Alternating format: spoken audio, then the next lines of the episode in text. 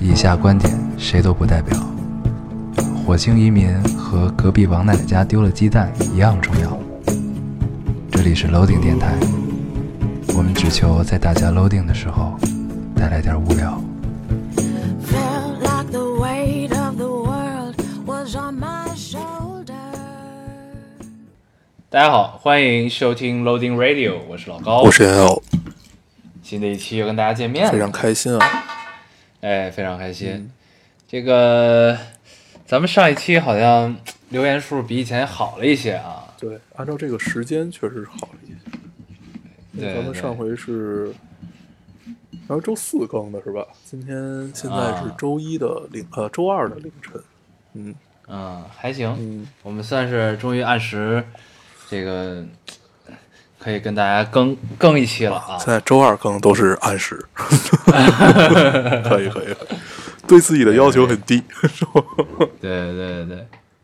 嗯，嗯，马上就可以回归正轨了啊，对，马上我们会周六更新。嗯嗯，啊行，这个你这周要跟大家分享什么？分享点什么吗？这周还好，这周看了几个电影，嗯，这周难得的进了两次电影院。看什么？你们看了《沉睡魔咒》是 对，吧《沉睡魔咒二》和和《海贼王》。 对《海贼》，嗯，我觉得可以待会儿再聊对。嗯行啊，嗯，那那咱们就直接进入读留言的环节 吧。你你你你没有什么要跟大家分享的对吗？ 我的生活，就是以后以后以以后的聊天都是你有什么要跟大家分享的？没有，那行吧，我们进入下一条。对可见我们的生活多么的一成不变啊！变成了你在采访我的一个节 目，也行每周，也可以。啊每周采访一次，对，我没有那么多值得挖掘的。嗯，你对于最近的热点问题有什么看法？我没有，我丝毫没有看法。 没有任何看我法 没，有任何看法。我是一个无法工发具表任人，何的言论。 对工具人这个词最近真的是很流行，尤其是在游戏里。对对对，我觉得当好一个工具人很重要。对，我发现现在打刀的这个工具人比那个一二号位有乐趣多对了啊。， 因为嗯，听起来工具人感觉都是你在干着一成不变的事情，但是实际上对还是嗯其很实有很意思的。关键对，工具人要发挥不好，一二号位就不存在了。我告诉你，嗯，每一个游戏里都有属于他的自己的工具人。对对对，可以。行嗯嗯，读留言那吧，咱先读留言吧，边读边跟大家聊吧，好吧你？读一个。行，我先读一个。嗯，咱们上期聊了一个那个，你记得就是三十岁爱上了一个三十岁大叔的一个女女孩吗？记得呀，记得那个是啊二对十二二十岁爱上了一个三十对，岁，姑娘，啊二十二吧，二十是吧？啊反正差十二十。十岁左右吧。嗯，嗯，行，这个是他后续啊，不是不不能不能叫后续，就是他又留了一个，呃，他说这个和有心呃和有心的姐妹还有这俩仙子们分享一下我我的听完之后的想法，老高让我解开了我一个心结，何必纠缠着他要在一起呢？我喜欢他，我爱，但不用执着执着于在一起。能不能成，如烟偶所说，那都是后话了。现在对我而言，最重要的是创造美好。我不一定能成为他的女朋友，他的孩子妈，但我绝对可以当他的小太阳啊！我这么一个青春无敌美少女（ 括号瞎扯，划掉，回括号），就当一缕最炙热的阳光照进他三十岁的人生吧。他在慎重，他在慎重考虑可以不可以走进他的未来人生时，已经在和我共享最美好的青春了，对吧？嗯，对的，嗯，好美好的一个姑娘啊。很乐观啊，积极向上，也很美好，真挺的好很的，美好，嗯，很好，很这羡个慕那个对男生。三十，嗯 嗯， 三十岁确实是一个很那啥的年龄。我今嗯天刚才翻朋友圈，刚好刚有一个大学同学在感叹自己要三十岁了，一直在骂街，操他妈的什么的，嗯 很很真实啊，很真实， 真的是他真的是在骂街，你知道吗？三 骂街，嗯 可以，很有意思。嗯 这个其实大家，我觉得大家到了三十岁，应该都会有一个骂街的心情，只是有的人说出来了，有的人没有说出来。嗯，嗯，还好 还对好吧，对是吧？你在故作坚强，对吧？啊对，在故作坚强。我印象很你是一深，个我已经三十岁的人对 了，，在我刚刚过去的三十岁的生日，没有没有，已经过去半半年多了。我唯一那一天我有印象的就是早上起来，我坐在马桶上抽了一根烟，嗯，那很好。那那一天那一根烟，仿佛代表了一些什么，但是又什么都没有，就是这样的一个感觉。嗯，对，这个无法言言语啊，对这个东西，这个感受啊，你也不能说就是那一根烟之后你就离开了少年和青年，但是你后来发现没有，就是你回归到了，就是你你抽完烟就去工作嘛，然后你工作的时候你就会发现，哎，你跟昨天也没有任何区别， 然后你晚还是那么不着调，啊嗯是对吧你晚上回家还是该干嘛干嘛，你每天还是该干嘛 干嘛，没有任何区别，然后嗯所以发现那很好对它真的就是一个数字，嗯，要的就是这个感觉，对嗯没有任何区别。对，所以我咱们说回来啊真的很相信。嗯来你说你说啊，嗯我对我说完，就我真的很相信，人是有那么一刻会停滞生长的，就至少在你心里的某一个点吧，是会停滞生长的。你觉得你自己就是这个样子的，那可能每个人停止生长的点不一样，有的人可能到四十嗯他才停止生长，那说明他前四十年都是蛮成熟的，或者说都是蛮不成熟的。都是这个样子，嗯那可能每就是嗯每个人的点不一样。我一直觉得我的点停留在十九岁，是吧？，对，嗯就是就是你应该是停留在三岁吧，对三三岁更好。 嗯，我觉得越小，你可能对于世界的期待和保持的距离就越远，挺好。对、嗯对，这期有一个留言就讲了这个状态，一会儿后边再读，好，呀，嗯，嗯你接着说，你说咱们说回来，嗯说回来啊，对，就是咱们还是祝福这个姑娘可以一直如此的阳光向上、乐观下去、啊。对继续做一个美好的姑娘，真好。对你，你不管跟这个三十岁这哥们儿能成还是不能成，嗯，希望永远都不要改变这个状态，嗯好吗？嗯，祝福你加油。嗯，嗯，我读一个啊，你读一个，嗯这听众很有意思。这期我我看到有两个男听众，有一个去了那个 Yesterday，说就是拍了咱们、啊我对好像对，你看看见到了那啊个哈，这是另外一个男听众，这个看上去嗯在面临一些问题。这个这个人说，呃，这个听众说想问想问问哥哥姐姐们一些问题，希望不要被大家骂。高中高中的时候和一个特别喜欢的女孩在一起了，但她告诉我她不是处女，我接受了，却给我留下了很长时间的心理阴影，心理幻想破灭的感觉。之后一直很害怕，真正成为大人步入社会之后，呃，这些事情真的会变得不在乎吗？呃，我估计这个听众也就是高中、大学左右吧，这个样子。因为他说到高中喜欢一个女生嘛，我我可以先回答你这个问题：这件事儿真的会变得不在乎吗？我觉得会，一一定会。就是，嗯，首先这件事儿一定不是，它不管在你人生的哪一个阶段，它一定不是考量你们这段爱情的一个标准，一定不是。我记得咱们曾经聊过这个话题，嗯，就是没有我觉得咱们聊的那会儿已经很深刻了，这个话题。对，就是啊我，但是我真的忘了是哪一期。然后嗯我记得当时我们有一个观点，我具体忘了聊什么了啊，就但是有那么几个观点，其中一个印象很深，就是，呃，你如何评断一个人，他是不是值得你爱的人？当然，这是一个伪伪命题，就是啊，在爱情里其实没有什么值不值得嘛。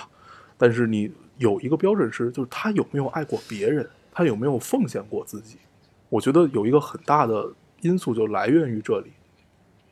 对对，是的，就是他有没有就爱是过。对，嗯，哦，对，就咱们当初聊的就是什么呢？就是因为现在逐渐这社会的啊进步啊，嗯然后不断的前进，其实很多东西都显得不是那么重要了。当然，有些东西也依然很宝贵啊。嗯但是就是到了一定年龄，然后呢， 有些东西是自然而然就会发生的。那这个年龄呢，我觉得每个人心中不太一样，对吧？咱也就不不说，就是就是具体是什么年龄，但到了一定的重程度之后，它自然而然就会发生一些事情。只要你谈你你在正常的生活谈恋爱，对吧？你总会发生这个事情。那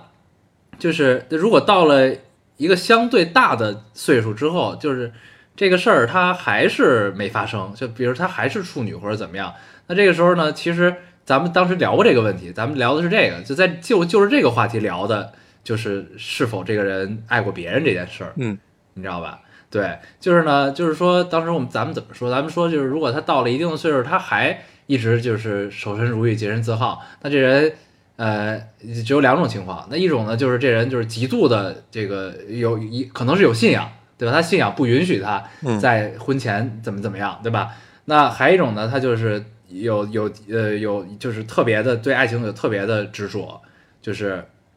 就是他必须得确认之后他才可以怎么怎么样。那还有一种呢，就是这人是一个极度自私的人，嗯或者说他是一个只爱爱自己，爱就爱自己胜过爱别人的人，或者说他不懂得去怎么去投入一段感情的嗯，这么一个状况吧。当然，就是这这只是我们的观点啊，对我觉得这有些地方嗯可能他觉、对，就是我我我们得出来这个结论，实际上它并不是一个结论，只是我们的一个观点，就是代表我们两个的一个观点，但是它一定不是在嗯对，就是我们站在男生的角度，度去去考虑这个问题啊，对就是就就是这东西，这东西它有它它就是它有好有坏吧，就是它有两面性这个东西，嗯就是那你就是其实你完全可以不用那么在意这件事儿，就是每个人都有历史对吗？那为那为什么只有女生需要有这么一个证明，男生就不需要呢？对吧？嗯然后呢，那那那这个就是你也你也有你的历史，他有他的历史，他在过去他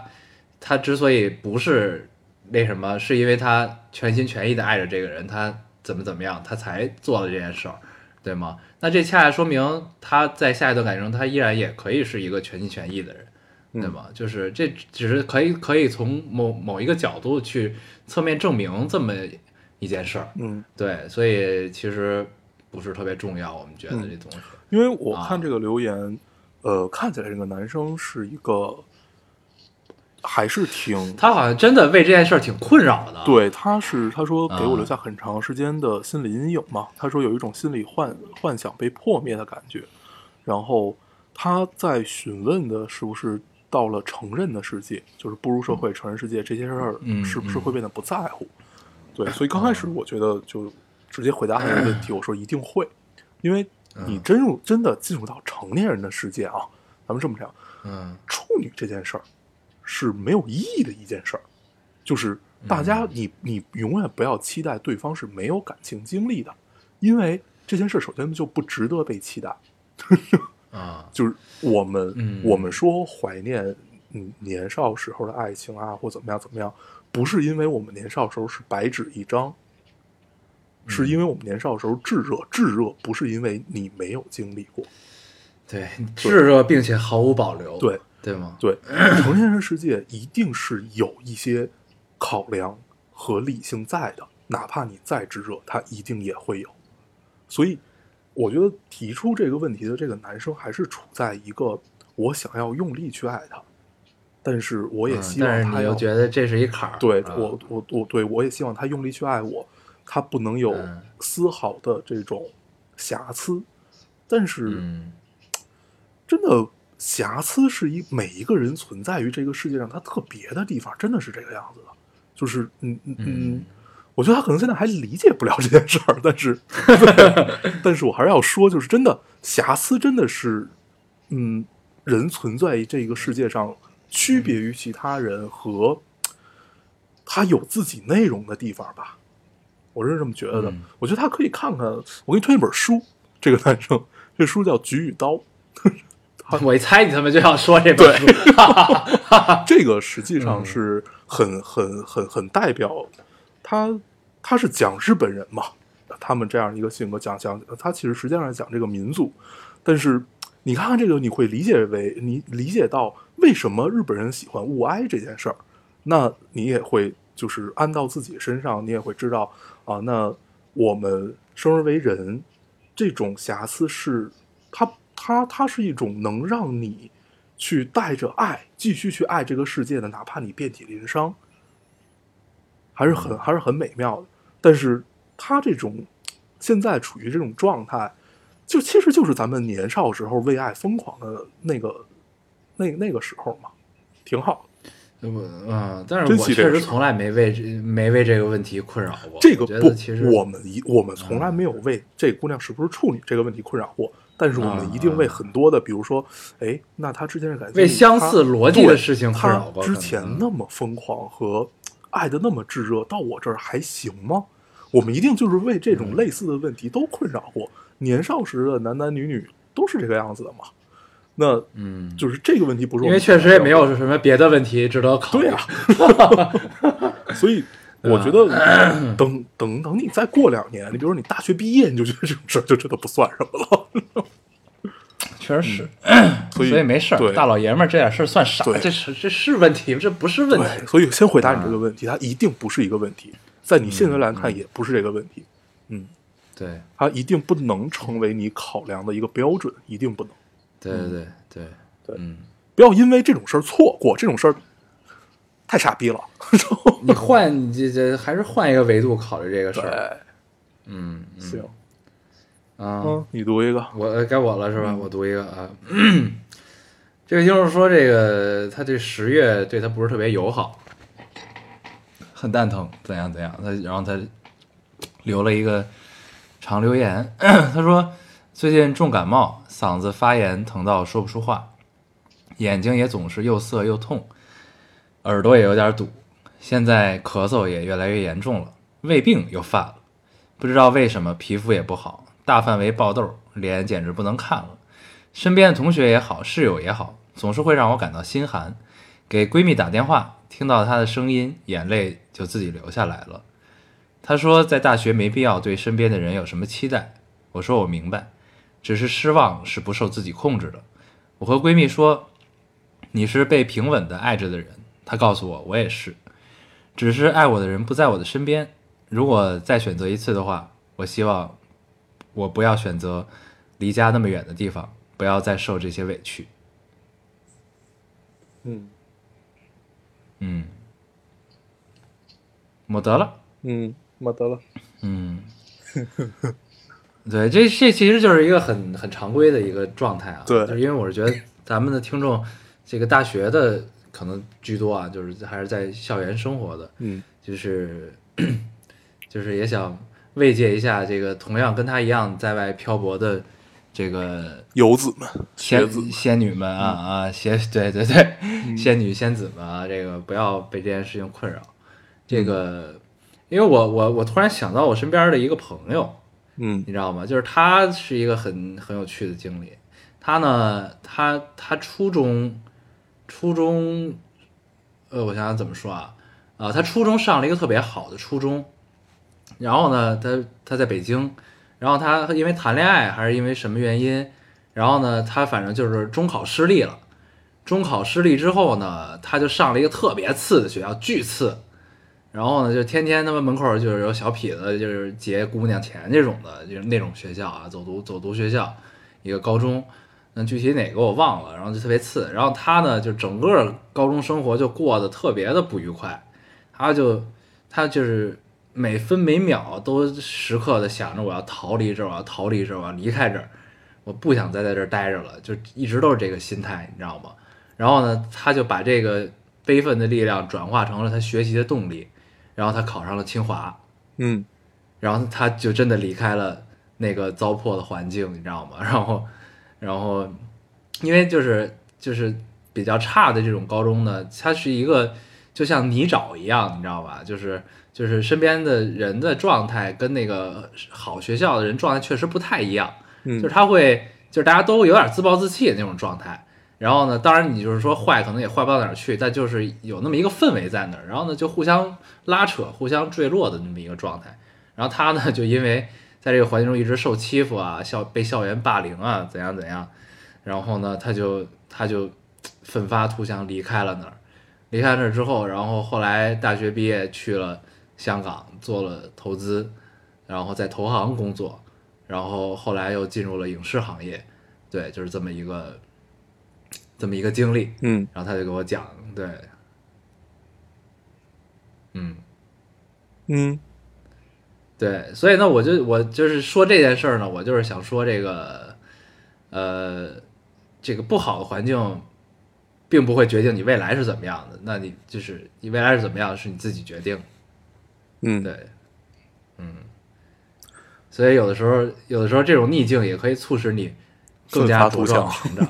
对对，更加茁壮成长。嗯，对嗯 这个有两个观点啊，就是一个就可以，它是一个你的动力，你要逃离这里，不想陷在泥沼中；还有一个，你会发现这个里面儿也有你想要的东西，也有你热爱的、值得你热血的东西。因为刚才你在描述那个高中的时候，我突然想 到了热血高校， 然后对，因为实际上热血高校就是这样的一个感觉，大家都很自暴自弃。嗯，我我就，但是他们也需要一些事情来证明自己， 你知道吗他们证明自己的方式很简单粗暴，就是我要打赢你和嗯制霸这个学对校啊，，我现我对我第一步要制霸这个学校，第二步我要 我要制霸这个片儿区。对，制霸这片儿。对， 实实际上你你也要这个诉求都很简单嘛。然后我记得我后来看那个《三只虫齿》，就是那个导演他一个访谈，他说我为什么会导这个高校，就是他因为因为因为他是一个那会儿还是挺实验型的这么一个人，说你为什么要导类似于这样一个感觉是商业片儿的一个东西，但实际上《瑞高校》也不是一个商业片儿。然后他就说，他说就是还是跟当时日本那个文化有关系，就是大家就跟那个北野武老说的，就是当时的年轻人实在是，就像你说这种互相拉扯的往下拽，充满了一种自暴自弃的这种感觉。他就想有有一个表达，实际上就是《瑞格套》里边最常出现的一个意象叫乌鸦嘛。那嗯乌鸦为什么在？它要不要飞得更高？和乌鸦也可以活得很好，实际上是这样的一个意思。它实际上在表达这个嘛，对，所以就是、这就是另外一个侧面去理解这件事实，理解这件事儿。你会发现在你嗯在在泥沼中也是可以开出荷花的嘛，对，对，嗯那你要你要去怎么选择是你是开出来，还是陷入泥沼，还是能从泥沼里也能得到滋养自己的这种养分？我觉得还是你当时的一个状态吧，但是还是挺挺常规的一种困扰。但是我嗯们大部分人实际上都是现在这种常规的困扰，比如说最近老有，因为像咱们这么大岁数的姑娘们，总会陷入到一种焦虑感里。我不知道为什么男生是没有的，就我我还问了好几个男生， 大家都没有这种焦虑感，但是什么焦虑啊？就是对自己未来的一种焦虑。就是咱们在香港那个朋友，一个啊他就是以很很很很奇怪的一个朋友，然后还有我啊身边的一些大概跟咱们岁数差不多的这帮姑娘们吧，都陷入到了一种啊焦虑感里。 因为因为岁数越来越大了嘛，对就是青对青春不在了，当然对 焦虑了。但是你发现男生的焦虑感相对就少，男生当然没有，男生不是越老越那什么吗？这不是一普遍的认知吗？对，所以后来这我就很正劝常他们嗯玩游戏吧。嗯， 对你也很简单粗暴。啊对，啊因为你你发嗯现，实际上你跟他们聊再多，也不会减少这种焦虑感。 嗯对，因为这是一个就是性别上的天然带来的问题，这确实没办法。哦对，就像他啊前两天有跟我说，他说他最近胖了，准备减，准准备减肥，就抱抱怨了一堆。我只就是你嗯你想了想，只回了他一句话，叫总比脱发好。 对对对，对，我的头发越来越少了。对我也是，我最近又留回了长头，我准备给他剪了去。 对，啊所以就还是还是就是坚强坚强。对然后即使就是在这么糟糕的环境，你也还是别忘了自己想要啥，对吧？嗯啊、然后也要学会这个苦中作乐，嗯，好吗？毕竟你也在被平稳的爱着。对，确实是，只是爱的人不在身边而已。嗯，我读一个高兴一点儿的啊。好，这听众说，经常在水房洗衣服的时候听电台，刚才在洗一件很大的卫衣，很难拧，我就在一边听着你们俩粗犷的笑声逐渐合二为一，一边笑着洗衣服，哦，一边笑着拧衣服，我就觉得自己挣扎的样子特别像一个泥鳅，而且并不想揣测当时路人的心理活动，我太难了。还有一件事儿，我每次闻到衣服上的香味儿，就会想到你们，老丁在我心里呃，在我心里也意象成了一种味道，挺好的。嗯，嗯，这个很好。对，对我们之前聊过，就是有一首歌适合一个季节，适合一个地方，适合一个什么，这实际上是一样的。电台拌上了对，洗衣液的味道，很好。对。嗯如果它是肥皂的味道就更好，对对对，嗯，很好，就是那种对碱性就是一黄色的那种肥皂，味对味道很就是一味道闻特别到好肥闻。嗯皂的味道，你知道，就是我脑海中出现的意象是啥？嗯就是呃，阳光灿烂，然后四四合院儿，四合院儿，然后树荫和白衬衫嗯啊、这是我一闻到肥皂就会想到的画面，嗯，就是肥皂的味道，嗯，就是那种黄色大块儿碱性的那对种对肥皂啊，就只有这种肥皂是有这个画面的，那种香皂没有啊，香皂没有，那你一定没有喝过肥皂水，嗯，没喝过，我不会喝这玩意儿，我喝过肥皂嗯水。为为什么呢？我跟你讲过，我当嗯时在暗房里，不是那会儿会拿那个，我当时是拿农农农夫山哦，你泉当时咖啡了是吧？不是我当成水了，我是把那个定影液啊倒在了那个农夫山嗯泉的瓶子哦里，我就当成水就喝下去了。然后当时我师傅就告诉我你赶紧喝肥皂水，然后他他然后他就去给我弄肥皂水了。但是后来、哦、对对对， 对，然后后来又去了。我一生有两次这种难忘的经验，第一次就是这个，就是喝误都是误喝的经验，一个是一次是把定影液当成了矿泉水喝下去，嗯，还有一次是他妈的把滴露当成了就是大早上醒来把滴露当成了漱口水， 但还好那个没有咽，对，那你只是竖了一下对啊，还好那玩意儿没咽，我要咽了我估计今儿就死了，对，今天就没有电台了，哎没有电台了，嗯，长大真是一件太不容易的事儿。太不容易。嗯哎呀，行，我读一个啊。这位听众说，小孩儿，呃他是应该是引用的一句话：“小孩儿眺望远方，成人怀念故乡。我们从挣扎着松绑到思念的投降，大概这就是成长。”嗯嗯，这就是我说的那个，就是特别像这个心态啊，就是在漂泊啊怎样怎样的一个心态。嗯嗯，对，就是就就是随着年龄的增长，你就会发现你这个很多面对同样事物的状态就发生了一些变化。嗯，嗯，挺好。对哎。你像我最近的思乡之情就很浓 厚，人嘛，就是没什么钥匙，对，确实是对啊。 然后但在北京时间待长了，我不烦啊，我并不对烦。不待的足够久，也是想要逃离，就总想嗯出、出去一下， 都是一样。没有，最近很久很少有这种心心情了，已经。 真的，我读一个啊，嗯，这就是一个类似的。他说，这就是说，不知道是不是只有我一个人这样。怀孕以后，心情总是不太好。老公是军人，一直在部队，回来的次数比较少，但是他们家人对我好的没有话说。呃，但我总是不太开心，不知道是不是怀孕导致，不知道不知道是不是怀孕导致，还是其他的一些问题。可能人活在这个世界上就是来历练的吧，要让自己忙起来。可能上班过于轻松了，所以会自己给自己找事儿。关键不好的是肚子里有个娃，耽误我玩儿不开心。嗯，主要是最后一个，嗯，嗯 对，我觉得主要是最后一对个。但是我觉得可能当娃生出来的那一刻，你就你就油然而生了一种责任感。对，不是说有什么啊反正念念这种妈就是这样。对什么什么什么叫孕期孕孕期综合症，嗯嗯，，还有什么产后抑郁症，类类类似于这对样的，对对，嗯嗯，这是我们微涉足的领域啊，没什么发言权。对，不太懂，嗯，就是知道，只是对知道这几个名词而已。 对，找时间我觉得可以找念念妈来做一专 场。对，看哎看看起来我们电台听众有一些已经有这个问题了，对对对，嗯是都是怎么来处理这种问题的。嗯嗯嗯。呃，那我读一个啊，就啊，这个特别好。这个听众说，老高大黄，我分手了，在一起是真的很快乐，分开也是真的很痛苦。以前觉得他是一个可以懂我、懂我喜欢这个电台的人，所有的快乐都是他给的，但再难遇到这样的人。现在啊，他走了，头也不回，你们还在，好像我还是有家可回的人。没了，嗯，嗯很好，嗯，我们已经可以给别人安全感。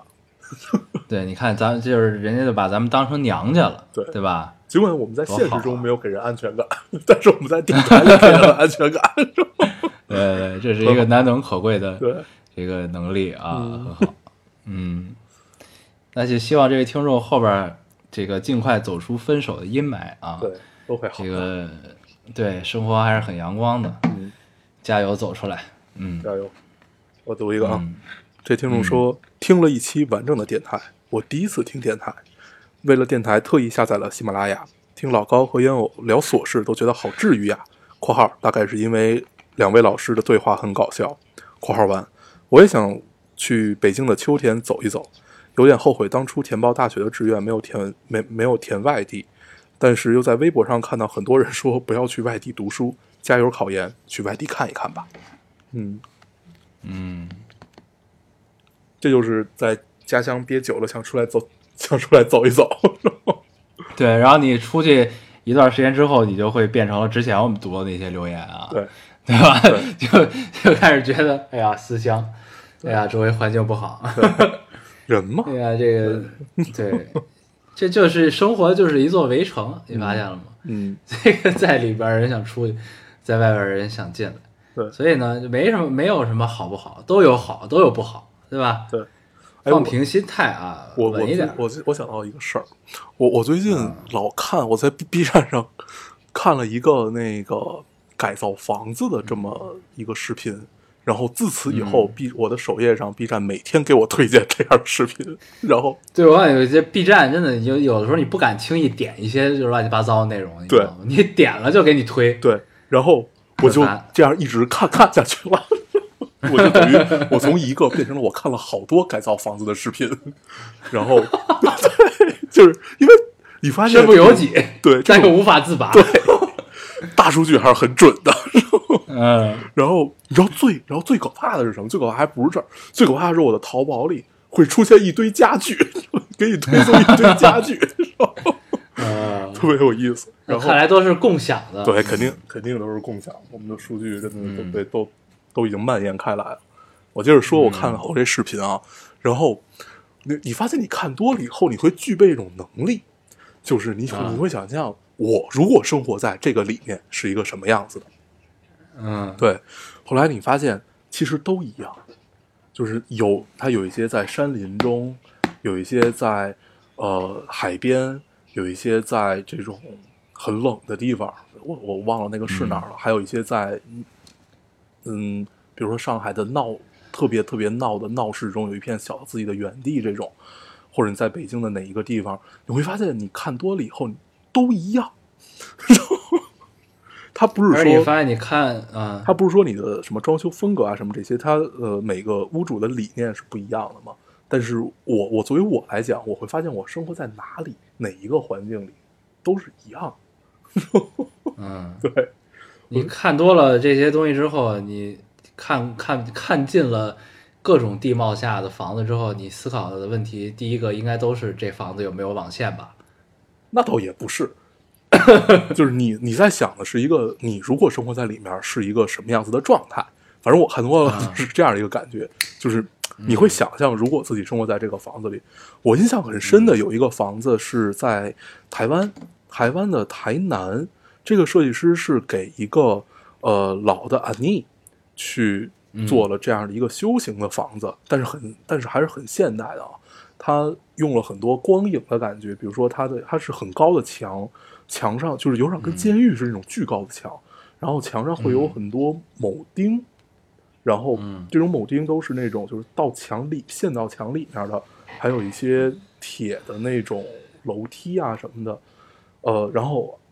阿妮经常坐在那个院子里看这些铆钉，就一看看一天，因为它会随着光影不断的变化，它的就是那铆钉的影子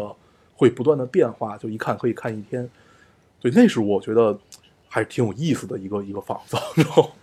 就是嗯很多很多类似于这个样子，但是你会发现好像都一样，我发现好像自己变成了一个低欲望的一个状态，嗯，啊，对，就还挺有意对，思，但啊，我之前也看过好多，就这种就是房子啊，嗯包括这个家居，就是家具，然后软装，包括硬装设计的这种东西，嗯我看过好多。嗯因为那会儿弄那个搬家嘛，嗯然后你就发现，当你自己弄完一溜儿这个东西之后啊，你看这些东西，你已经已经不停留于表面了，你知道吗？嗯你看这个东西之后的，你的第一反应就是这它这设计实不实用，嗯储物空间够不够，嗯，啊，好不好打扫啊，然后这些乱七八糟的花花里胡哨的，你就觉得全他妈没用，都扯淡。对因为你知道你自己的生活状态是什么样的，对你知道吧？比如说就是呢嗯我看到好多我特别喜欢的院子，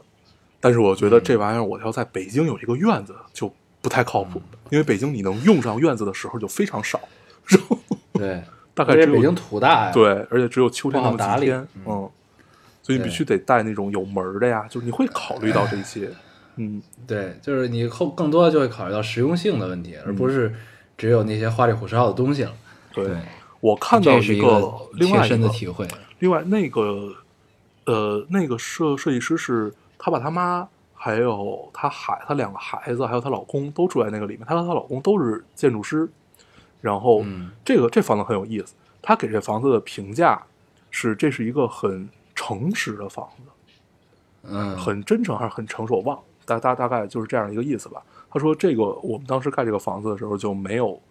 呃考虑那么多很多花里胡哨的那种新的设计和新的做法在是在他们建筑界的，我们考虑到的都很实际，就比如说他们是在盖在北京的郊区，冬天非常冷，如果你想把整个房子的供暖是非常不环保的一件事情。然后他们就嗯改成了非常大的那种玻璃啊什么的。他说，如果这房子冬天不开暖暖气，它可以达到一个多少度，至少能至少能呃保证在多久以内可以达到多少呃度。我们晚上如果再开暖气的话，可以环保多多少，就他们我可以省下多少煤或者怎么着，就是这个特别有意思。然后啊，因为他们是一整家子一起生活嘛，他们分出了各种各样的区，然后也有家人共同在的一个、呃、就是那样的区域，还有每一个人根据他们自己不同的性格，比如说他爸是科学家， 然后然后有他那个书房看上去就很科学家，然后对，就是就是这个样子，他就我觉得那个我也很喜欢，就是他是真的。呃，满足了每一个人的需求，也满足了一个家庭在里面的一个需求。就像他自己说的，按就需是设计，嗯对，它就是一个很城市的房子，但是它很又很具有整体性，也很好。嗯，嗯对，那个我印象很深，很很城市的一个房子。啊，和谐统一，对，但要求同存异，啊对，很有意挺思好。。嗯，嗯，该谁了？该谁了？啊，该该你了。我读的听完了一整期电台。吧啊，对对对。嗯，嗯，呃咱这已经快四十分钟了，哦，操，嗯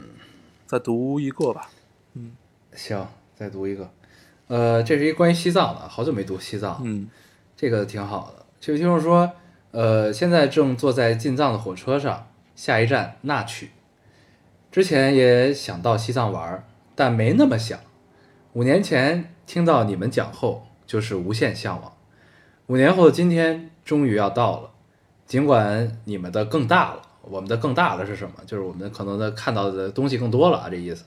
但相信西藏总是一个特别的地方，所以还是要谢谢。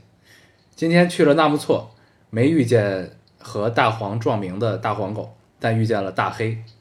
然后发了一发了一张图，是一个就是那种藏狗，嗯嗯，黑色的藏狗嗯啊，这个特别好，这个我觉得就是一个就是种瓜得瓜，种豆得豆的这么一个开花结果的过程，就是我看这个留言是这个感觉，嗯因为你想，他是五年前听到咱们在说西藏，在聊拉萨啊，然后呢，他之前对西藏是有向往，但是其实一直也没有说想到向往到可以付诸于行动的这么一个程度。嗯然后就是因为听了咱们之后就向往，然后听了咱们五年了已经，你看咱们做了五年，听了五年，然后这五年之后终于这个开花结果到了西藏，对吧？嗯就是你作为我们我们来听，反正我的感觉就是一个开花结果的过程。多得头。对对行，那我们就别读留言了吧。 对，我这还其实其实还有好几个呢啊。嗯，最近留言质量都很高。对，大家这聊期聊留言很高，嗯，对，聊一聊嗯，我可以先聊一聊，就是在录这个电台之前，我正好在看那个《绝命毒师》的电影版《Breaking Bad》的那个电影版，嗯对然后看的我还是很高兴。我刚刚开始看，看了也就二十分钟，还是那个原汁原味的味道。嗯看来他应该是讲那个小粉的故事了，应该没有老白了。啊，哦，对，还是不错的。 就是后续发生一些故事，但是我还没有看完，可以看完之后跟大家聊一聊。嗯，嗯，我最近看到一个消息，好像十一月十四号吧，还是十一月几号啊？那个《Rick and Morty》的第四季就要回归了。对，我也听说这个消息，他不是啊那个制作人前一阵儿刚去世去吗？世了，对对对对对，嗯，不知道这是一个，就是还是不是以前那个样子吧？是肯定是因为他，你想他去世这个时间，他肯定是对第四季已经做完了，就是要担心的应该是第五季还有没有的问题。 嗯，对，这个确实是，这个太好看了，我靠。嗯，这个然后嗯，我后来的期待就已经超越马南了。马南最新的那个也不能算最新吧，出来也有也有一阵儿，第五季你就没吧，对，也就没什么感觉了。就啊它还是那个样子，你还是对，还是有还是有那些思考在，还是算是嗯，就你会随缺着乏了一些新鲜感。对，但是你会随着它一起一起思考，也会一起嗯长大吧。实际上嗯就是一个长大的过程。对对，对，我觉得可还以，是很到时候我好们出一个专题，就聊一聊马南啊，或者 Rick and Morty 这种，行，就是整等我们时间空一点，整理一下聊一聊。马南，我觉得还马有挺南多能聊的。对马南，咱们之前聊过吧？我记得，对，但是我们其实当时只聊了第一季嘛，因为我们当时那个状态就看了第一季吧。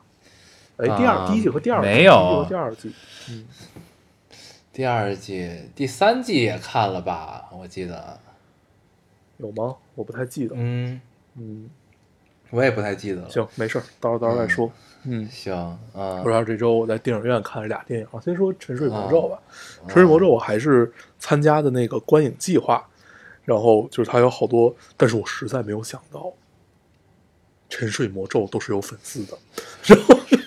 它是迪士尼的 IP 嘛，对吧？对，然后呢，嗯我看到一个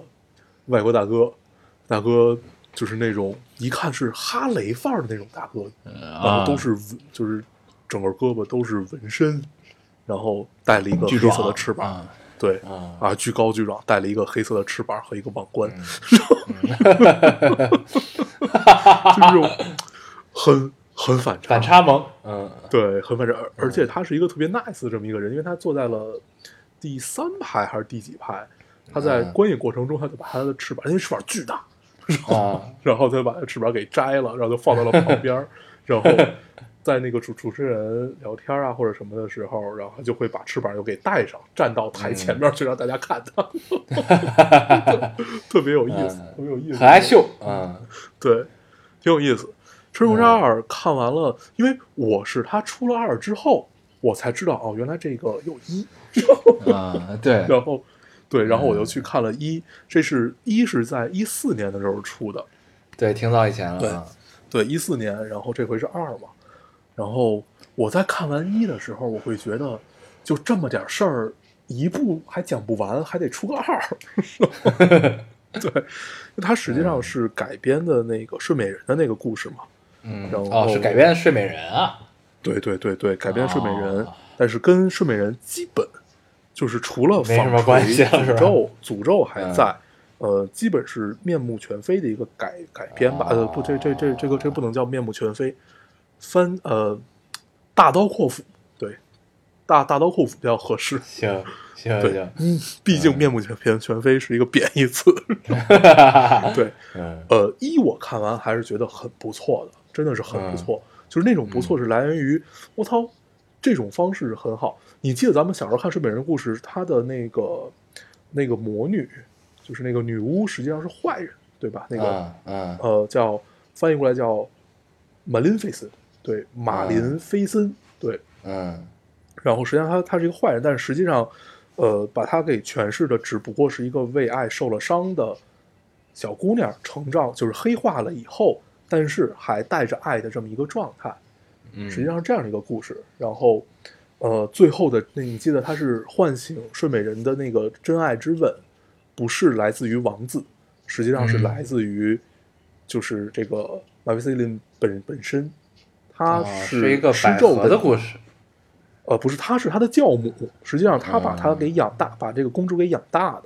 哦、嗯，是这样的， 类似于这样的一个故事，一拍的很好，哦是一个有点多少有一点反迪斯尼的这种公主童话的这种东西在的内核。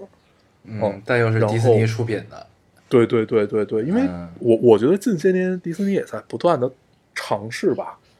尝试一种在正确的语 正正确的就是很政治正确的环境下去探讨一些问题，所以他会出来这种，比如说像之前的那个《冰雪奇缘》，嗯，《冰雪奇缘》里边那个王子存在感也很弱，呃，他对他那边不是王子，就是就是就是里边的那个男的存存就是跟他相爱的那个男的存在感也很弱。一里面的沉睡魔咒的王子也是一个打酱油的角色，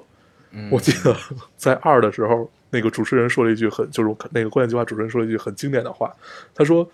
就是这个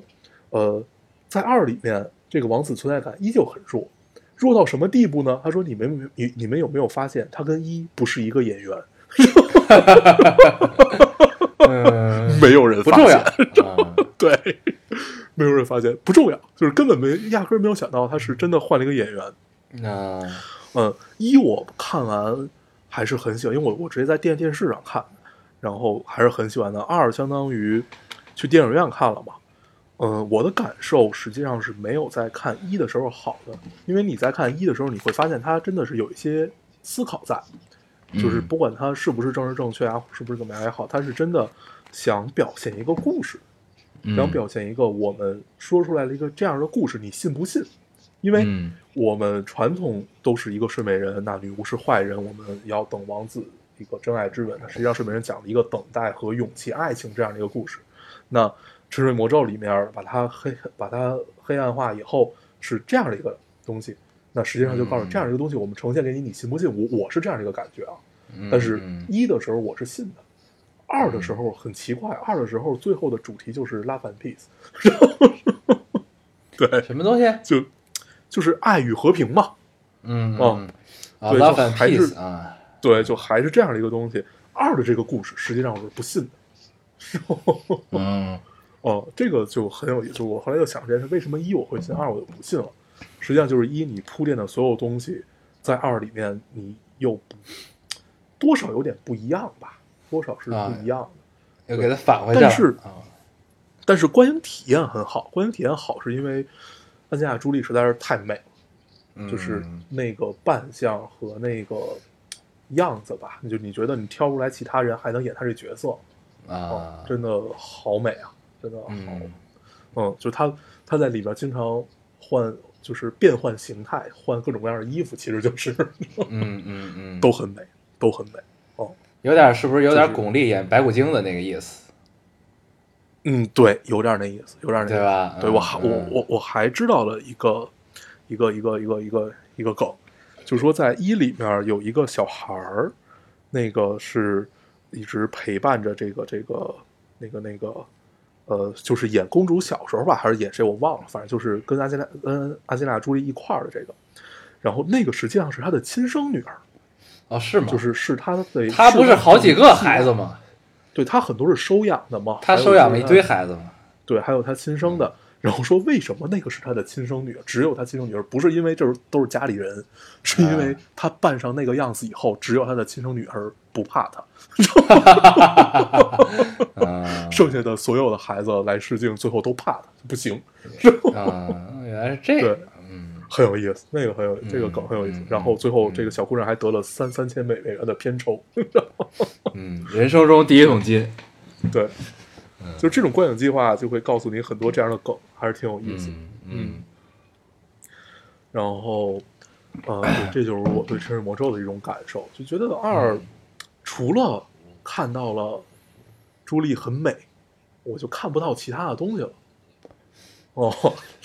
就主要还是故事不可信呗，对吧？对，就是反正这故事我是不信的哦，嗯嗯，但是一的那个故事我是信的。嗯然后又看了一个是本来我想看那个李安的那个嘛，嗯，双子杀手，但是最后没有看成。对，因为就是很难很难很难，你你会发现他那个不是又是一一百二十帧的那个嘛，就是对对对很难买票啊。对然后就最后也也没也没有看成，但是我看了《嗯海贼王》嗯我一直不理解我为什么要去看《海贼王》我。嗯我是一个《海贼王》只看到了他们到空岛二百多集吧，也就，啊是这样的一个人，我就、嗯但是我就看了这个故事里边好多人我都不认识，我得好身边人给我讲，比如那个嗯骷髅，骷髅我就不认识，那骷髅是很后期才出来的一个新伙伴，对啊，对，然后我能认识的其实不多，就是初期的那几个人吧，主要人物啊，对，然后就是出现的就像骷髅啊那些，我我我其实都不太认识，然后就靠身边人给我补补完了这这些人，嗯，但是我现在也忘了他都叫什么。但是我看完了之后，这个属于我观影体验很很好，尽管我都嗯不认识，但是这个给你讲了，就是这个 OVA 给你讲了一个完整的故事，特别好、嗯哦，嗯看的还是很很很热血，就找到了小时候看《海贼》的感受。我打算再把它翻出来看一 看。对嗯呃海贼，你往后看吧，他的最经典的那笔就是他们在那个监狱岛的那、嗯那一段儿，哦，太棒了，我至今都忘不了。当时看的时候浑身颤抖，太棒了，嗯，对，真的是。然后我后来才知道，哦，原来就是路飞不只有艾斯这一 个哥哥，啊，他还有别的哥啊哥，对对对，他们有叫什么啊对，我忘了，是革命军的首领，那不嗯是他爸吗？不是，是他是一个，呃，电影里翻译叫正义联盟，但是实际上嗯就是革命军嘛。哦他爸不是革命军的首领吗？对，反正出来这个人在动画里是啊，对出来这个人也是他哥，反正嗯，对，因为我反正我也落了很多我才知道很多很多没有看了，我不知道后对边还有没我我有我也哥。还没有还对我也还没有补完呢，嗯可以补完了之后聊一聊。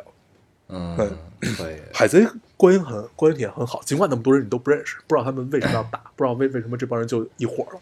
嗯就是最后实际上的大决战是，呃，路飞和七武海一块儿，和哪个七武海 啊？和和所有基七武本海是是吗对和基本是所有七武海一块儿打一个大怪兽，啊，对，很嗯，那个就很可信，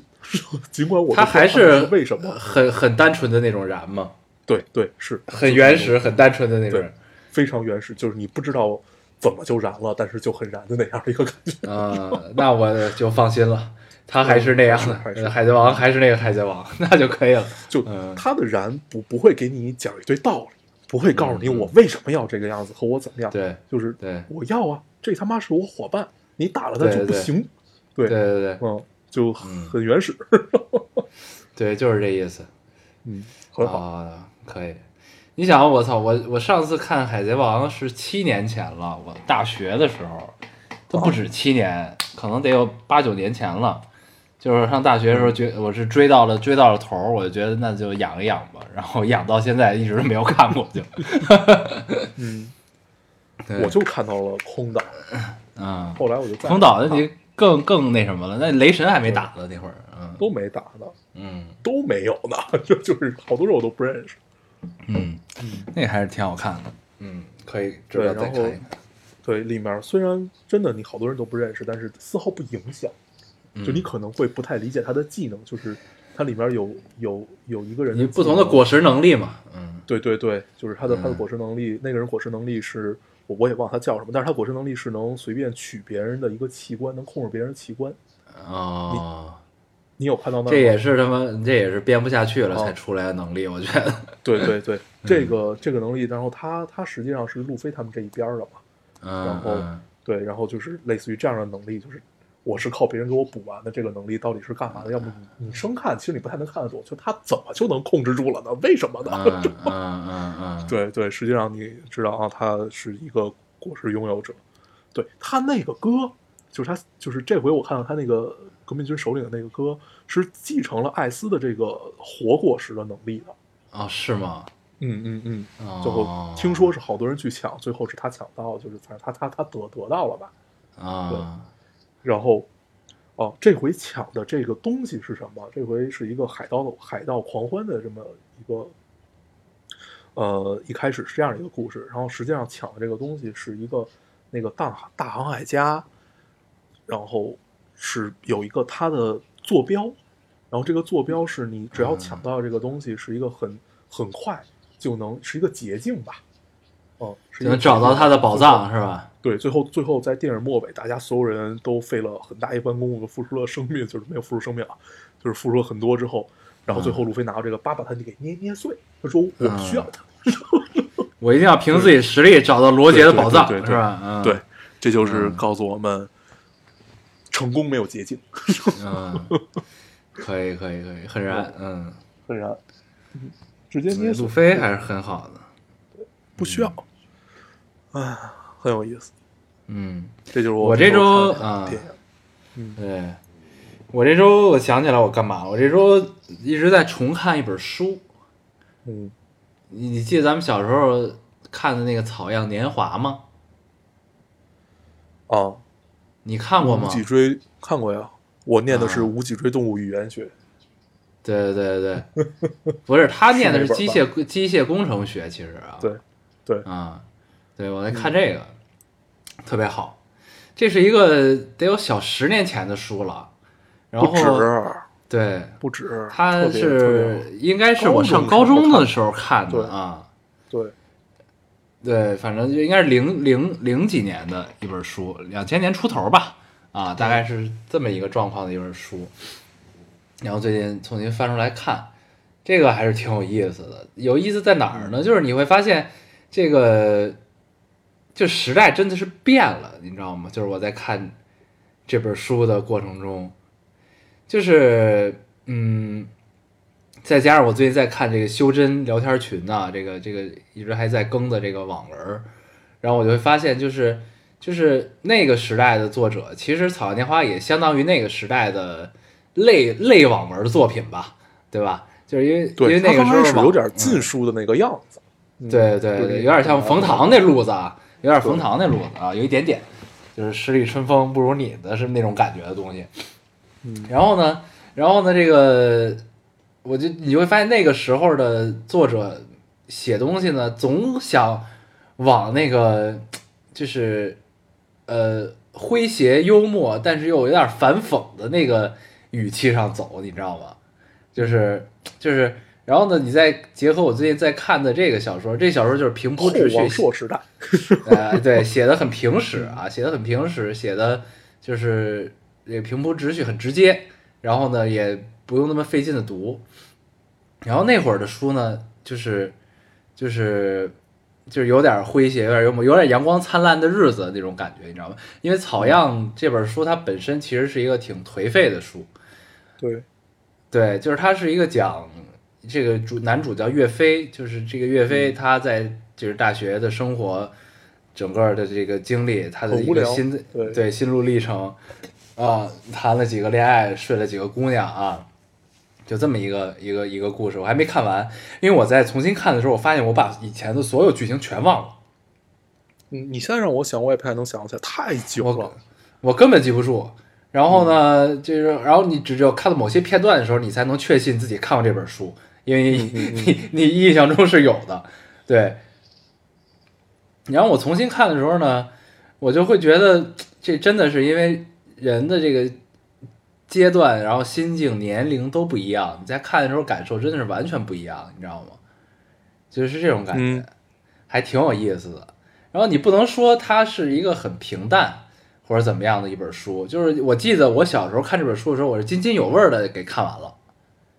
啊。嗯然后当时我看的时候刚刚出一，它现在一共有三本儿，后两本儿我应该都没看啊对，它是一个有三三本儿，对，我那我应有该只草看过，就看过那一本， 对，咱们就是那会儿应该我都当是时看那只一看本过一，上面是黄色的书封，然后绿色的字儿，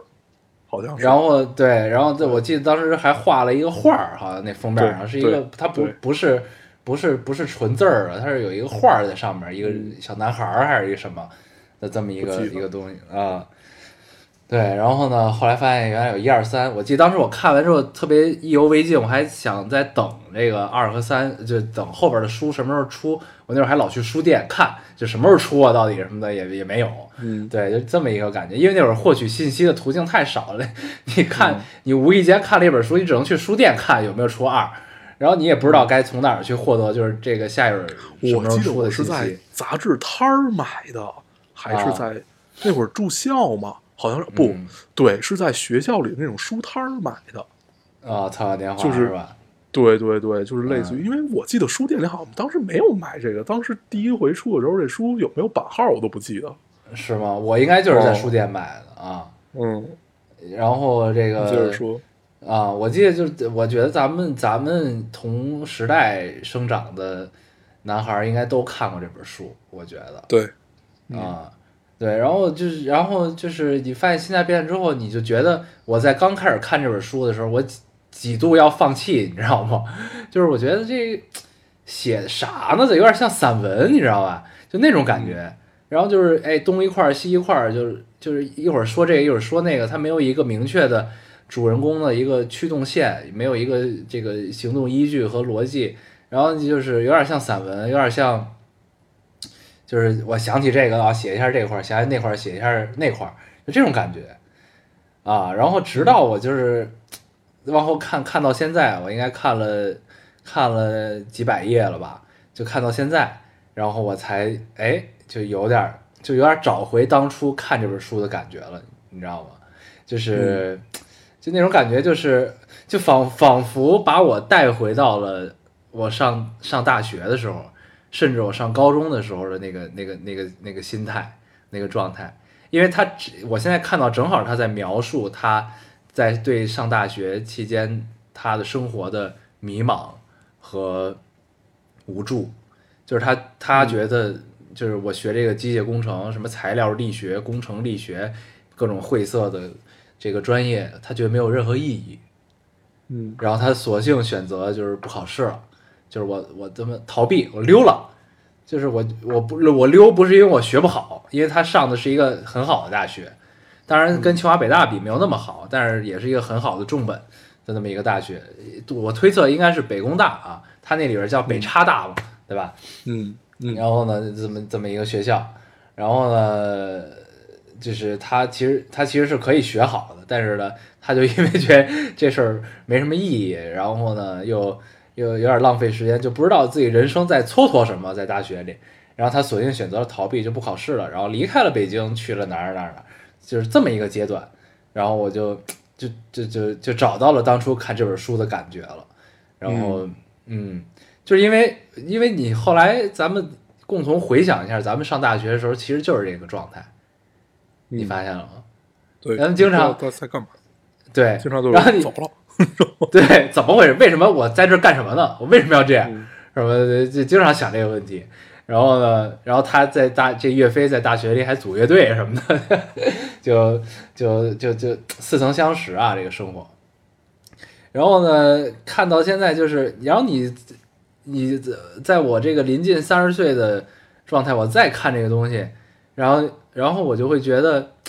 就跟当时看这个书的状态不一样，在哪儿呢？当时是一种感同身受，你知道吗？就是当时看的时候是觉得，哎，这个跟我的状态，哎，我能找到影子，能找到自己的影子，就觉得哎挺吻合的。然后我就想知道，就是同样处在这个状态的我和主人公，那主人公会怎么样？他接下来会变成什么样？然后呢，就看看对我自己有没有什么指导意义，什么这那的，就是我接着往后看，是这个当好奇心驱使我接着往后看。然后呢，当现在的我在看到这本书的这一刻，主人公这一刻的时候，我就会觉得，嗯，我会会心一笑，你知道吗？ 就是就是就是，嗯，这都是经确实经历过。然后呢，这个但是这件事儿一定会很快就过去的，因为我感触最深的是什么？感触最深的是这个男主他在感受到就是觉得自己生活没有意义，然后在蹉跎时光的时候，他决定休学，然后他给他爸打了一电话，嗯然后他爸，他跟他爸说他念不下去了，他想他不想读了，想退学或者想休学这么一个状态。然后他爸说：“行，我知道了，我明天去学校找你，你先踏踏实实睡一觉。”他爸是这么说的。嗯，这然后好呢，记，第对，然后第二天他爸来学校了，跟他溜达了会儿，走了会儿，然后呢，这男主就直接他爸就掏烟找不着烟，然后男主直接递给他爸一根烟，对然后跟他爸跟他爸说，其实我早就开始抽了，然后他爸也没说什么，然后就就就然后呢，然后他爸也想点烟的时候，然后那男主说，这个我当着你面儿还是不抽了，然后他爸后来就也没抽，就开始聊，嗯然后他爸就跟他说，就是你还是要想清楚这个事儿，就是就人生是有很多想不清楚的事儿，然后但是但是你他爸就是举了自己的例子，就是就是你当下放弃的东西，你可能过了很多年之后，你再回过头来看的时候，你发现其实你经历了那么多选择和那么多放弃之后，你发现其实你最初的那个放弃是最不应该的。嗯，对，啊，对，然后呢，但是这个这个片段在当时的我看来是我完全没有印象的，嗯你知道你知道这种感觉吗？嗯，然后然后在我现在看来的时候，我觉得就是他爸说的是特别对的一件事儿，嗯你就是就是你这你逐渐已经转变到成人的那个心态了，你知道吗？就这种感觉是很奇妙的一种感受。就你看到这儿的时候，你会发现，嗯，你不会再站在男主的这个视角和状态去考虑这个问题，而是你会发现他爸嗯对说的他爸挺对的，对，这是这是一特别有意思的事儿，还还挺神的，你知道吗？但是但是但是你这么看，你还是会随着男主的这个这个这个这个这个行动线接着往下走，你还是会想到自己的那个时候的状态，但是你还是，但是你就会多了一份思考，就是想到自己当初在那个时候，如果我做了一个别的选择，会不会更好？但这个时候你会觉得，那个时候我做这个选择，我一定也不会做。然后就又回归到嗯了当初咱们特别早总结出来一句话，就是很多弯路他们还是必须自己走了才能明白的这么一件事儿、啊。嗯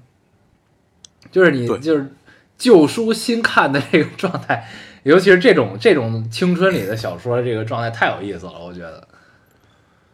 嗯，嗯，你不觉得那会儿的小说实际上都是，就因为每个时代不一样嘛？现在你很难再嗯看到这种，是因为大家节奏都很快，对，就是刚那开始对可能都没看下去，对，就是这种呃，你你你看，咱咱咱们几个就是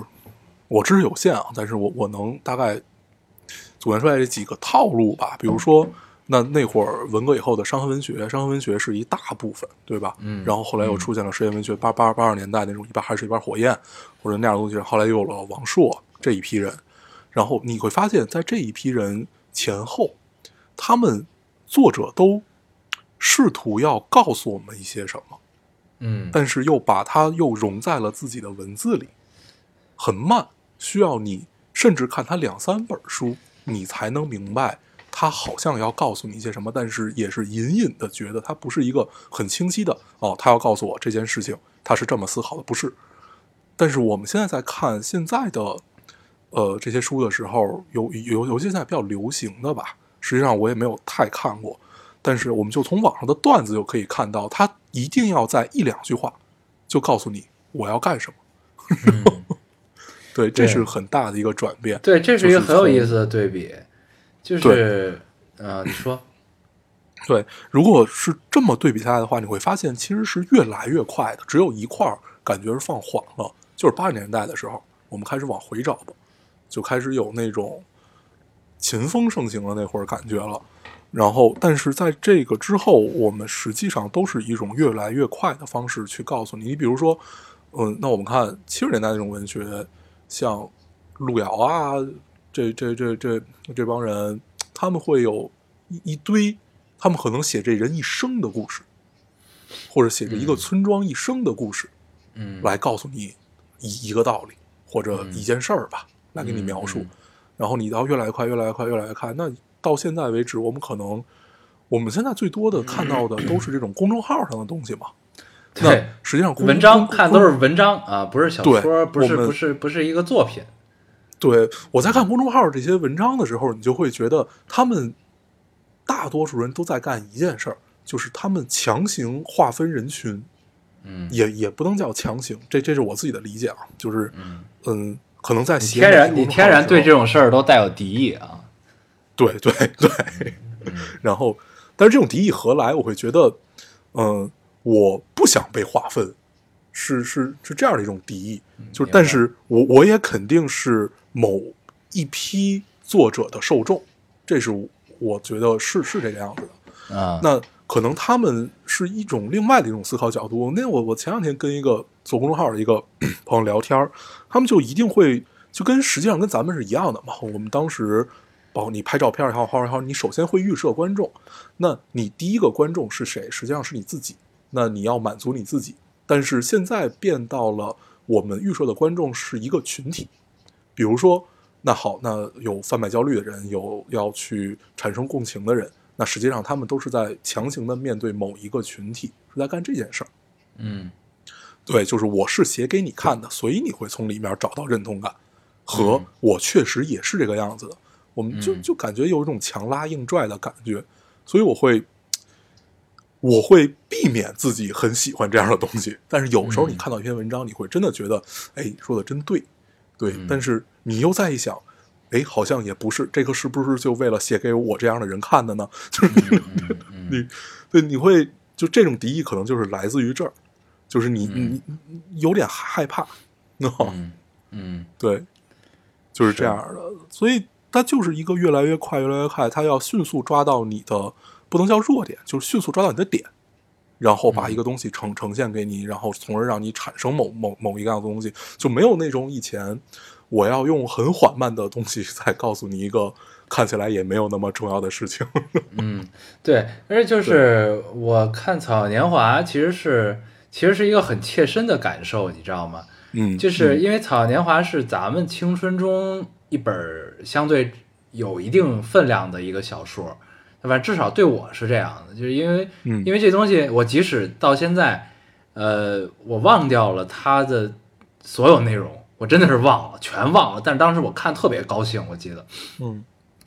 但然后直到我重看之后，从这些支离破碎的片段中找到依据，发现啊，我真的看过这本小说，就这个这个时间已经长到是这个状态了。然后然后看这个时候，我就切身的感受到，就是过去的这种慢很美，你明白这种感觉吗？就是、嗯就是。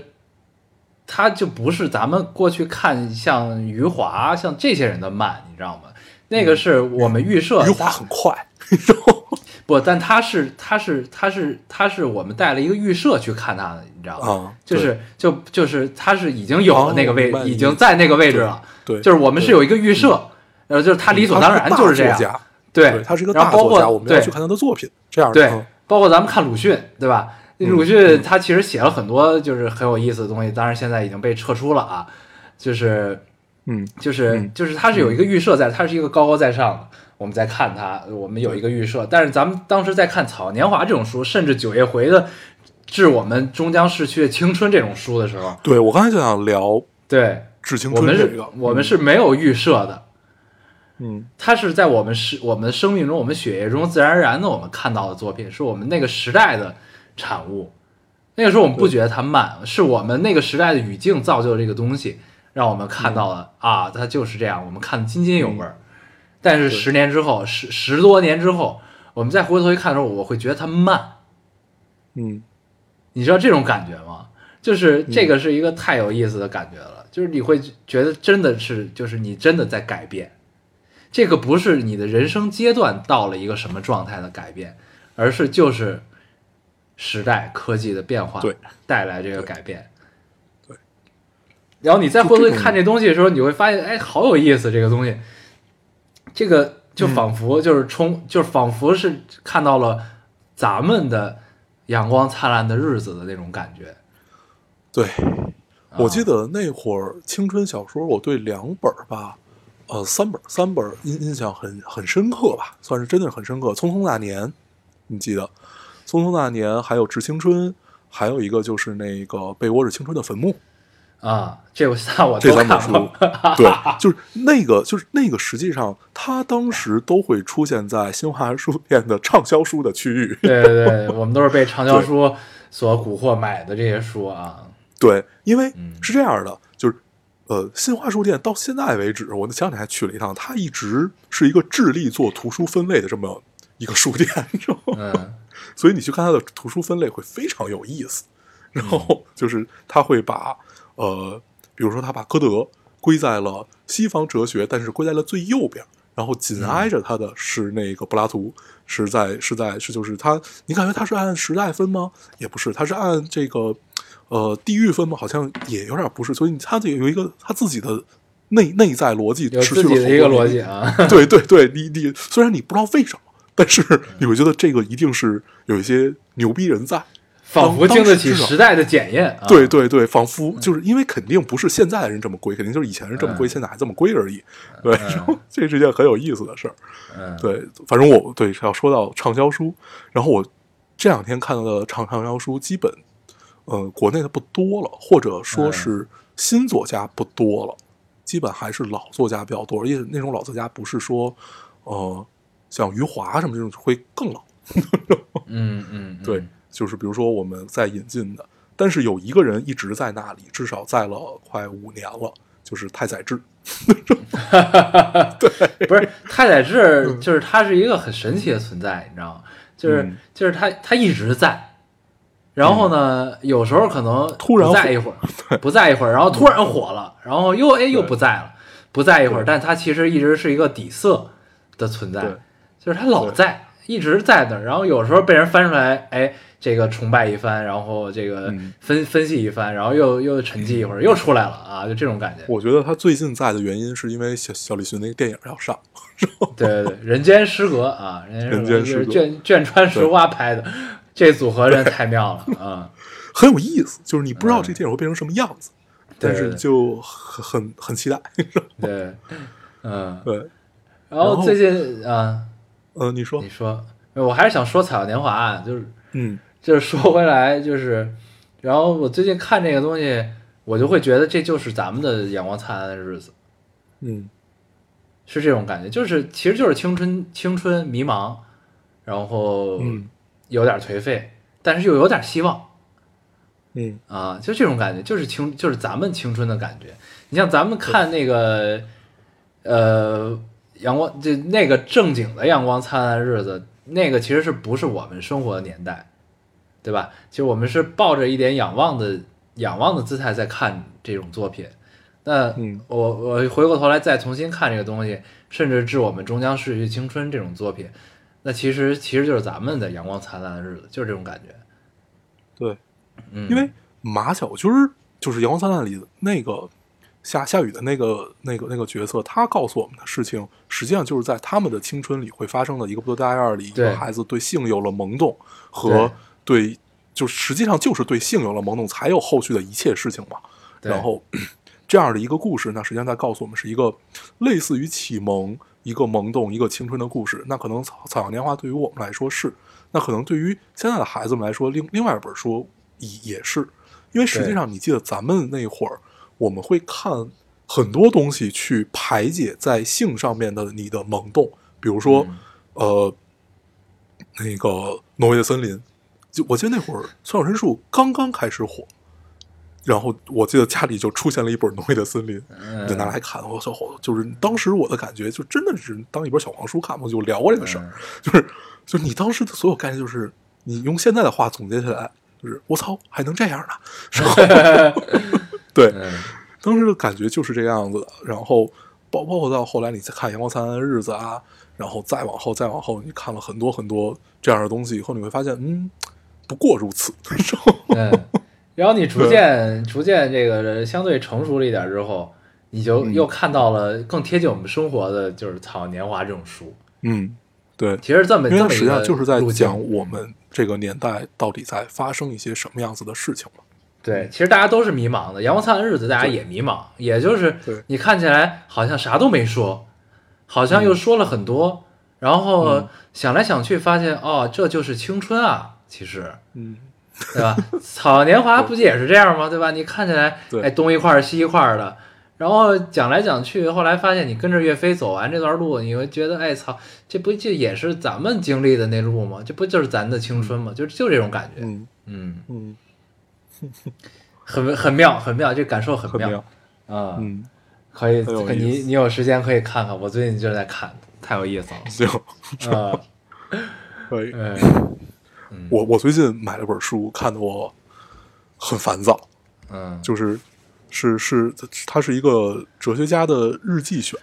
然后、嗯但是他妈的 那个翻译感觉还不如机翻呢，嗯嗯我都我都不知道他要说什么，特别烦。很很晦涩，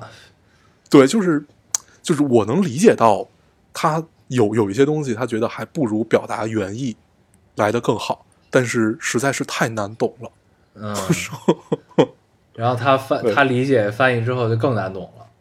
对，你可以看一看，就是这个哲学家是比萨特还要早的一个存在主义，就是他是算是一个发源，叫克尔凯郭尔。他最著名的一句话嗯你一定听过，叫呃，他叫索伦·克尔凯郭尔嘛。他最著名的一句话叫 “人类最大的失望是来自于对未来的失望”，啊、就是你 对，就是嗯感觉没有意义，就是一句废话。但是如果你往深了想，实际上是这个样子的。对，就像、就像举个简单例子，就是我们对一个没有发生爱情的失望，就比如说，我觉得我应该跟他在一起，但是我甚至想想象了我们的未来，但是我没有，你很失望。嗯，大概啊，就是用一个很、很很很粗暴的解解释方式。嗯，明白，对，但是你还还是能看到一些呃存在主义的根源的，到到底是什么，很很很很有趣。嗯，对，嗯，其实哎看别人日记咱咱真是们哎太爽你看， 咱们这个聊到存在，咱们每这期这两期节目都有暗合，你发现了吗？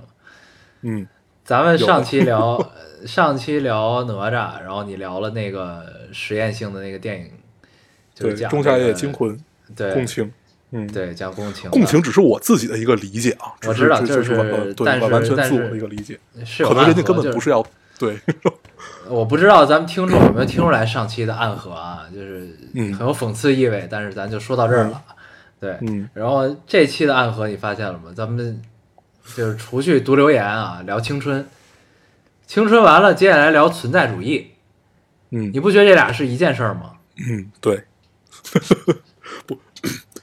要是这么说，一切事情都可以用存在主义来是解释， 那你不觉得就是这个咱们最初接触到存在主义的根源不就是青春吗啊？，对对，虚无、迷茫，对啊，不知很所虚无，措但是但是你又在那儿，你又不得不在那儿，不就是这对感觉吗？对吧？对，而且都是在看似绝望中，看似在矫情中嗯透着那么点儿希望，那么点儿希望，你还有点快乐，还有点快乐。，对。但但是是这件事儿中作为嗯那就是我我我觉得带入到咱们现实的状态，有一个对我很受用的一点，就是我我比如比如说刚才咱们读到有一个留言说那个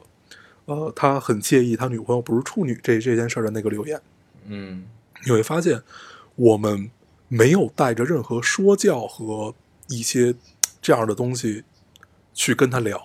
嗯，我们会我们会带入到自己当时的一个状态。我觉得这个不管是存在主义也好，还是长文学、青春文学，对我来说都是一个很重要的一个存在，就是因为我们永远知道我们是怎么经历过来的，嗯所以我们在现在不会成为《草年华》里他他爹的那个样子，嗯但是他爹尽实际量上避也免做的说很不教错了。了。对嗯，对，实际上他爹已经很不错，他在试图跟他的孩子去交流。他在用自己的，他其实也是在用自己的经历去告诉他的儿子，对但他当时的他儿子是理解不了这件事儿的，对，其实是对这个问题。是这个样子。嗯但是你感觉真的是有一些弯路是你必须要去走的，你可能有无数个人站出来告诉你这个真的是条弯路，因为我们是这个样子的。嗯但是你会发现你不走，你就永远不知道这个到底是什么样子。对这个那道理有到底人怎么回事儿？嗯对，有人问你后不后悔，你可能强撑着也只能说自己不后悔。嗯，但是夜深人静的时候，你会发现哦，原来以前那样更好。但是这重要吗？ 对，然后你对撑着撑着呢，你就会发现自己原来真的挺坚强的。对，对，嗯哎对，其实是这样的， 很有对意思，很有意思。嗯嗯，嗯，这期节目时间又很长啊，又很爽。嗯，嗯对上期节目有一种意犹未尽的感觉，这期还好，是吧？ 对，这期也差不多了，我觉得就是聊到这儿已经很有很很有意思了，我觉得可以嗯，看了，我就就准备把这三本《草原年华》都给看了，我看后两本到底写成什么样儿啊？对，不知道，嗯不知道。对，嗯，对，咱们这代人除了像那些青春文学，包呃金庸古庸呃金庸古龙就不说了，这就对每一代人都有影响。还嗯有比如说像那种奇幻文学，呃，就不能叫奇幻，诛仙、玄幻、玄幻，对，诛仙很这两好个其实诛仙很对好，嗯然后包括九州《九州缥缈录》，虽然我们没有就追完它，但是嗯当时看着也觉得很爽。九州缥缈录有一种啊史诗感，有一种史很对史诗啊，对，当时你是真的觉得它也许能成中土世界的那个样子，就是成对成为对指环王那个样子。对，因为对你看有有有一批人在干这样的事儿啊，对，不止咱江南上期也聊这个事一批儿人，嗯，对嗯，但是后来发现，嗯，还是就感觉这事儿后来虚了，是吧？嗯，还是差了点意思。 我觉啊得，对我觉得这个事儿跟时代有非常大的关系。嗯，这跟时代就是像托尔金的那个时代，是能允许他慢慢悠悠的，就是去补完整个故事，然后嗯从嗯魔戒，然后再到魔戒在之前的霍比特人，这实际上是一个发展嘛，然后再到霍比特人之前的精灵宝钻，对， 嗯是允许他慢慢悠悠的去完完成这些东西，补完了一个中土世界，靠他一个人。那可嗯能我们现在这个时代太快了，我们无法要求他们像那个时代一样慢慢悠悠的去补完。嗯对对，人都是这个样子的嘛？嗯嗯，可以，行吧，那咱嗯这期差不多了吧？嗯，嗯，咱们可以这个对就不总结又了又有一期暗合啊，青春和存在嗯 啊，青春和存在，这两对期有很多干货。啊，对，咱们不能不能叫青春和存在主义啊，咱们可以提炼成青春和存在这两种关系。嗯，嗯，对，行吧。行那这一期节目时间差不多了，我们也就要到结束的时候了。我嗯们还是老规矩，说一下如何找到我们。啊，大家可以通过手机下载喜马拉雅电台，搜索 Loading Radio 老丁电台就可以下载收听，关注我们了。新浪微博的用户搜索 Loading Radio 老丁电台，关注我们，我们会在上面更新一些即时的动态，大家可以跟我们做一些交流。嗯，现在 iOS 用户也可以通过 Podcast 找到我们，还是跟喜马拉雅一样的方法。好，那我们这期节目就这样，谢谢大家收听，我们下期再见，哦。拜拜。 Break the sky, we got to fly over